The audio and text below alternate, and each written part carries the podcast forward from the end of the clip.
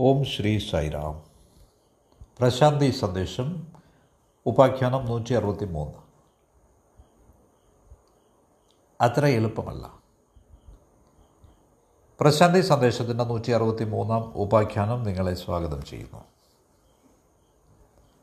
കഴിഞ്ഞ ഉപാഖ്യാനത്തിൽ നാം സൃഷ്ടിയുന്മുഖത സർഗാത്മകത ക്രിയേറ്റിവിറ്റിയെ പറ്റിയാണ് ചർച്ച ചെയ്തത്. ഇനി നമുക്ക് ഈ പ്രക്രിയയിൽ നേരിടേണ്ട വെല്ലുവിളികളെപ്പറ്റി ഭീഷണികളെപ്പറ്റി ഒക്കെ ചർച്ച ചെയ്യാം. നിങ്ങൾക്ക് സ്വയം ഒരു സൂപ്പർമാനായി ഒരു അതിമാനുഷനായി അഥവാ ഒരു സൃഷ്ടാവായി മാറാം. പക്ഷേ ആ മാർഗം അത്ര സുഗമമല്ല. ഈ പ്രക്രിയ അത്ര എളുപ്പമുള്ളതല്ല. പക്ഷേ നാം തയ്യാറായിരിക്കണം. കാരണം ജീവിതം ഒരു വെല്ലുവിളിയാണ്. അതിനെ നേരിടുക.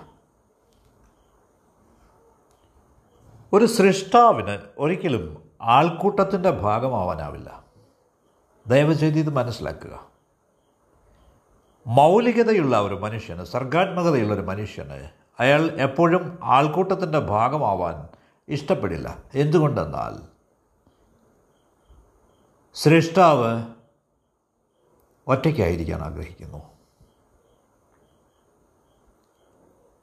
അദ്ദേഹത്തിന് എല്ലാവരുമായും ഇടപഴകേണ്ടതായിട്ടില്ല. അദ്ദേഹം വേറിട്ട് സഞ്ചരിക്കുന്നു. ഏകാന്തതയുടെ സൗന്ദര്യം നുകരുന്ന ആളാണ് സൃഷ്ടാവ്. ആ ഒരു ഇടത്തിൽ മാത്രമാണ് ആ സ്പേസിൽ മാത്രമാണ് നിങ്ങളുടെ ശേഷി പരമാർത്ഥമാവുന്നത്. അല്ലാതെ ആൾക്കൂട്ടത്തിലല്ല. കേവലം ഒച്ചയുടെ പ്രഭാവത്തിലല്ല. അപ്പോൾ വിജനതയിലാണ് അഥവാ ഏകാന്തതയിലാണ് നിങ്ങളുടെ സ്രഷ്ടാവ് വെളിവാകുന്നത്. അപ്പോൾ ഈ പഥത്തിൽ എന്തൊക്കെയാണ് തടസ്സങ്ങൾ? എന്തുകൊണ്ടാണ് നമുക്കൊരു സൂപ്പർമാൻ ആവാനാവാത്തത്? അഥവാ ഒരു ശ്രേഷ്ഠാവാകാൻ കഴിയാത്തത് എന്തുകൊണ്ടാണ്? എന്തുകൊണ്ട്? എന്തുകൊണ്ടെന്നാൽ നാം നമ്മുടെ സ്വത്വത്തെ വികസിപ്പിച്ചിട്ടില്ല. We have not developed our being അഥവാ നമ്മുടെ മേധാവിത്വത്തെപ്പറ്റി നാം ബോധവാന്മാരല്ല. നേരെ മറിച്ച് ഒരുവൻ അവന്റെ പ്രതിഭയെ പൂവണിയിച്ചാൽ അത് നമ്മെ വേദനിപ്പിക്കുകയും ചെയ്യും. ഏതെങ്കിലും ഒരുത്തൻ മൗലികനായ മനുഷ്യനായാൽ അഥവാ ഒരു സൂപ്പർമാനായാൽ ഒരു അതീതമാനവനായാൽ അത് നമ്മെ വേദനിപ്പിക്കും. നമുക്ക് അവനോട് ക്ഷമിക്കാനാവില്ല. അതുകൊണ്ട് വാസ്തവത്തിൽ ഈ മഹത്തായ സർഗാത്മകത ഗ്രേറ്റ് ക്രിയേറ്റിവിറ്റി അത്ര ലളിതമല്ല. വളരെ സങ്കീർണമാണ്. തീരെ ലളിതമായിരിക്കുക എന്നത് വലിയൊരു കാര്യമൊന്നുമല്ല വലിയ നന്മയൊന്നുമല്ല. ഏത് മൂഢനും ഇത് പറ്റും. ഇനി ഇഡിയറ്റ് ക്യാൻ ഡു ഇറ്റ് ഐൻസ്റ്റീന്റെ ശേഷിയുള്ള ഒരാളായി തീരുക എന്നത് അതൊരു സങ്കീർണ പ്രതിഭാസമാണ് കോംപ്ലക്സ് ഫിനോമിനാണ് അപ്പോൾ തന്റെ സർഗശേഷി ഒരിക്കലും പരീക്ഷിക്കാതിരിക്കുന്നത് വെറും അല്പന്മാർ മാത്രമാണ്. എന്തുകൊണ്ടെന്നാൽ വളരെ ദുഷ്കരമായ ദൗത്യമാണത്. അതിന് പ്രയത്നം ആവശ്യമാണ് നിരന്തര പരിഷ്കരണം ആവശ്യമാണ് കണ്ടിന്യൂസ് റിഫൈൻമെന്റ് അപ്പോൾ നാം നമ്മുടെ ശേഷി തിരിച്ചറിയുന്നില്ല. ഈശ്വരൻ നമുക്ക് തന്നിരിക്കുന്ന സമ്മാനങ്ങൾ നൈസർഗികമായ ജന്മനാവുള്ള ഈ ഗിഫ്റ്റുകൾ അത് നാം തിരിച്ചറിയുന്നില്ല. അപ്പോൾ പൂർണമായും സ്വതന്ത്രനാവാൻ ആഗ്രഹിക്കുന്ന ഒരു മനുഷ്യൻ ഒരു സൃഷ്ടാവ് ക്രിയേറ്റർ പൂർണമായും സ്വതന്ത്രനാവണം അദ്ദേഹം. സ്വയം വിലയിരുത്താനുള്ള മൂല്യങ്ങൾ സൃഷ്ടിക്കുന്നതിന് മതിയായ ബലം കണ്ടെത്തേണ്ടിയിരിക്കുന്നു അദ്ദേഹത്തിന്. ആവശ്യമാണെങ്കിൽ സ്വയം ശിക്ഷിക്കാനും അതുകൊണ്ടൊരു സൃഷ്ടാവിന് മൗലികനായ ഒരു മനുഷ്യനെ മാൻ ഓഫ് ഒറിജിനാലിറ്റി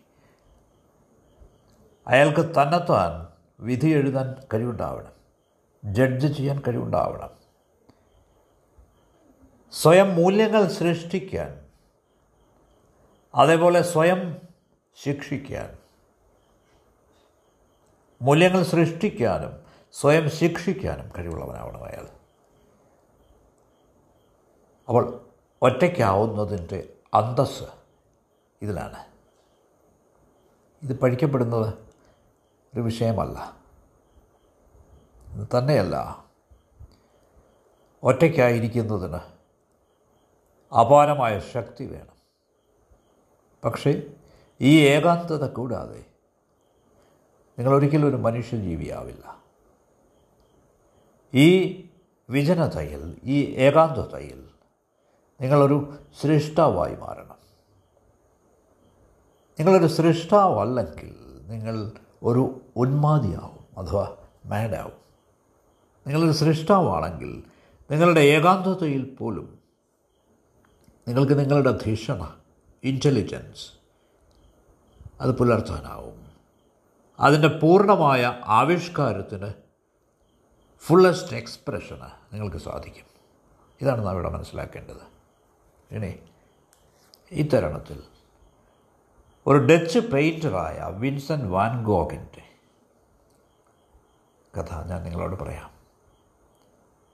തന്റെ ബാല്യകാലം മുതൽക്ക് ഒരു ചിത്രകാരനാവാനായിരുന്നു അദ്ദേഹത്തിന് ഇഷ്ടം. വളരെ ദരിദ്ര കുടുംബത്തിൽ നിന്നാണ് അദ്ദേഹം വന്നത്. അദ്ദേഹത്തിന്റെ പിതാവ് ആരുടെയെങ്കിലും അടുത്ത് പോയി ചിത്രകല പഠിക്കുന്നതിന് അയക്കാൻ തക്ക സാമ്പത്തിക ശേഷിയുള്ള ആളായിരുന്നില്ല. അതുകൊണ്ട് അവനെന്ത് ചെയ്യും? പക്ഷെ അവന് ഒരു ചിത്രകാരനാവണമെന്ന് അതിയായ മോഹമായിരുന്നു വാൻഗോഗന് അതുകൊണ്ട് അവന് അവന്റെ അവന് ജീവിക്കാൻ വേണ്ടി ആഹാരം കഴിക്കാൻ വേണ്ടി ഉറങ്ങാൻ വേണ്ടി തലചായ്ക്കാനായി അവന്റെ ഇളയ സഹോദരൻ ആഴ്ചയിൽ ഏഴ് ദിവസക്കാലത്തേക്ക് അവന് പൈസ കൊടുത്തു. പക്ഷേ വാൻകോഗ് മൂന്ന് ദിവസം ഉപവസിച്ചു.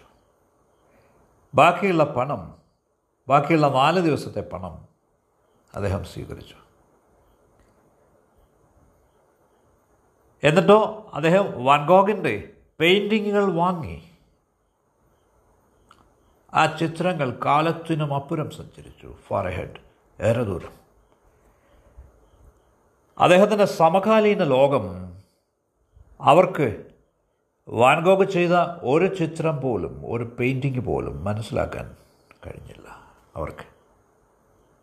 തന്റെ ജീവിതമുടനീളം സ്വയം തിരിച്ചറിയപ്പെടാത്തവനായി.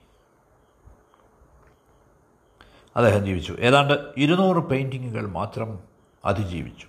ഓരോന്നിനും ഒരു മില്യൺ ഡോളർ വിലയുണ്ടെന്ന് പക്ഷേ വാൻഗോഗ് അതിദാരിദ്ര്യത്തിലാണ് ജീവിച്ചത്. ഒരു ഭിക്ഷുവിനെ പോലെ. അവൾ എല്ലായ്പ്പോഴും പ്രതിഭകൾ അഗ്രഗാമികൾ ഇങ്ങനെയായിരിക്കും. ഇപ്രകാരം കളിയാക്കപ്പെടും. പക്ഷേ അദ്ദേഹത്തിന്റെ സഹോദരൻ അദ്ദേഹത്തിന്റെ അവസ്ഥ കണ്ടിട്ട് കുറച്ച് പണവും കൊടുത്ത് ആരെയെങ്കിലും വിടും.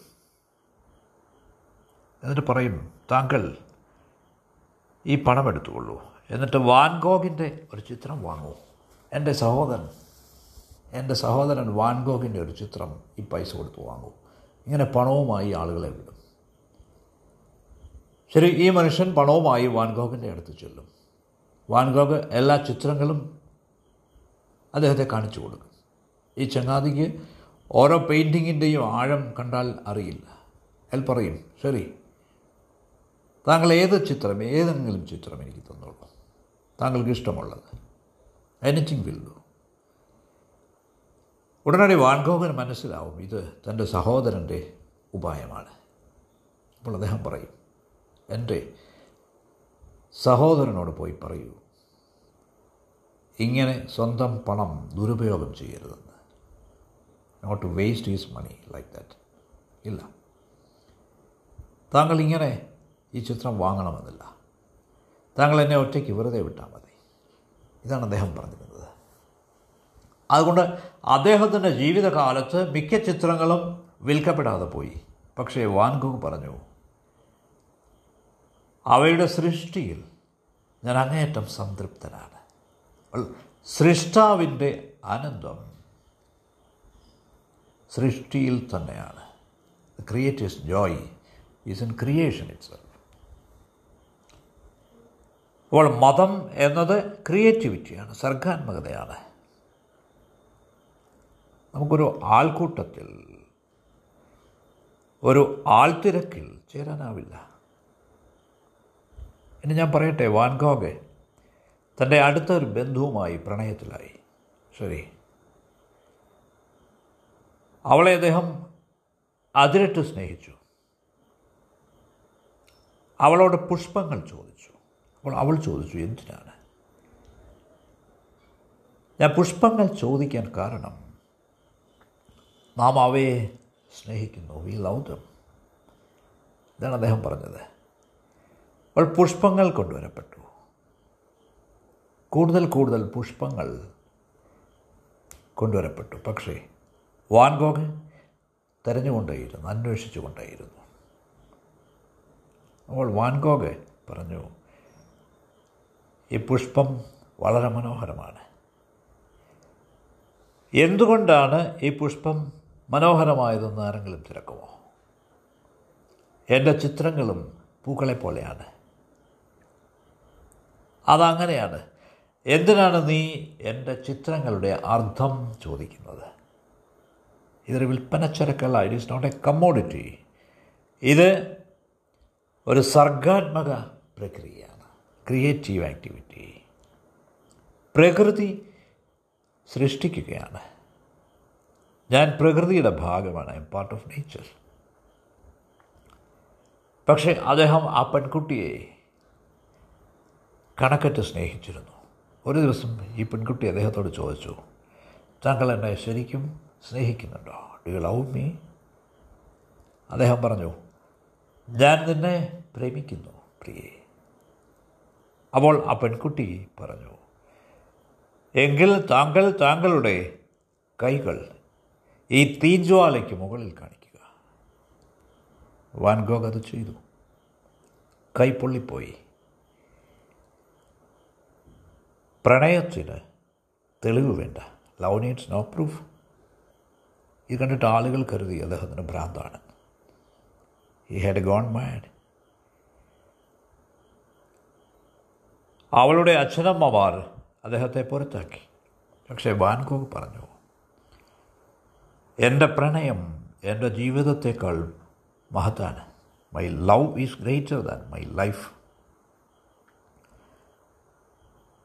എന്തൊക്കെയായാലും അദ്ദേഹത്തിന്റെ സഹോദരന് അദ്ദേഹത്തിന്റെ മനോഭാവം അദ്ദേഹത്തിന്റെ സർഗാത്മകത അറിയാമായിരുന്നു.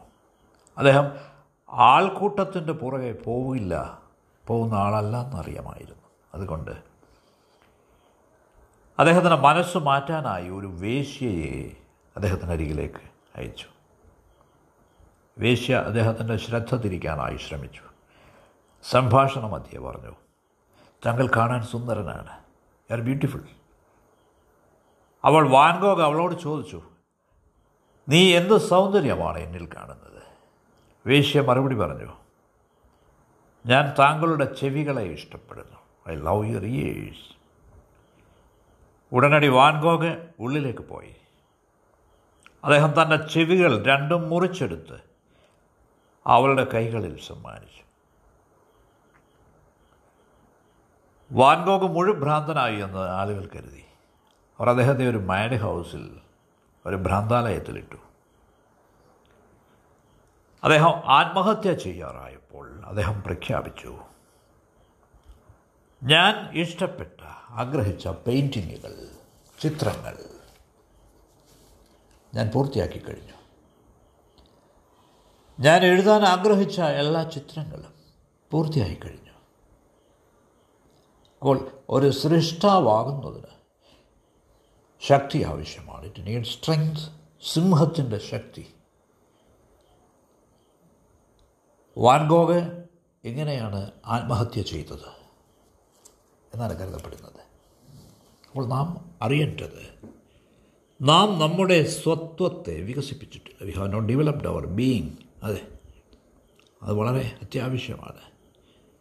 അതേപോലെ പ്രധാനമാണ് ഞാൻ എനിക്ക് തന്നെ ഒരു നിയമമായി തീരണം. I become a law unto myself അപ്പോൾ എനിക്ക് സ്വയം വിധിക്കത്തക്കവണ്ണം. ഒറ്റയ്ക്കായിരിക്കുന്നതിന് എനിക്കിഷ്ടമാവണം. അപ്പോൾ ശ്രേഷ്ഠാവുക എന്നതൊരു വെല്ലുവിളിയാണ്. ഇറ്റ്സ് എ ചലഞ്ച് അതത്ര നിസ്സാരമല്ല എളുപ്പമല്ല ലളിതമല്ല അത്. എല്ലാവർക്കും ഇഷ്ടം അനുയായിയായി തീരാനാണ് ഫോളോവർ ആവാനാണ്. അത് വളരെ എളുപ്പമാണ്.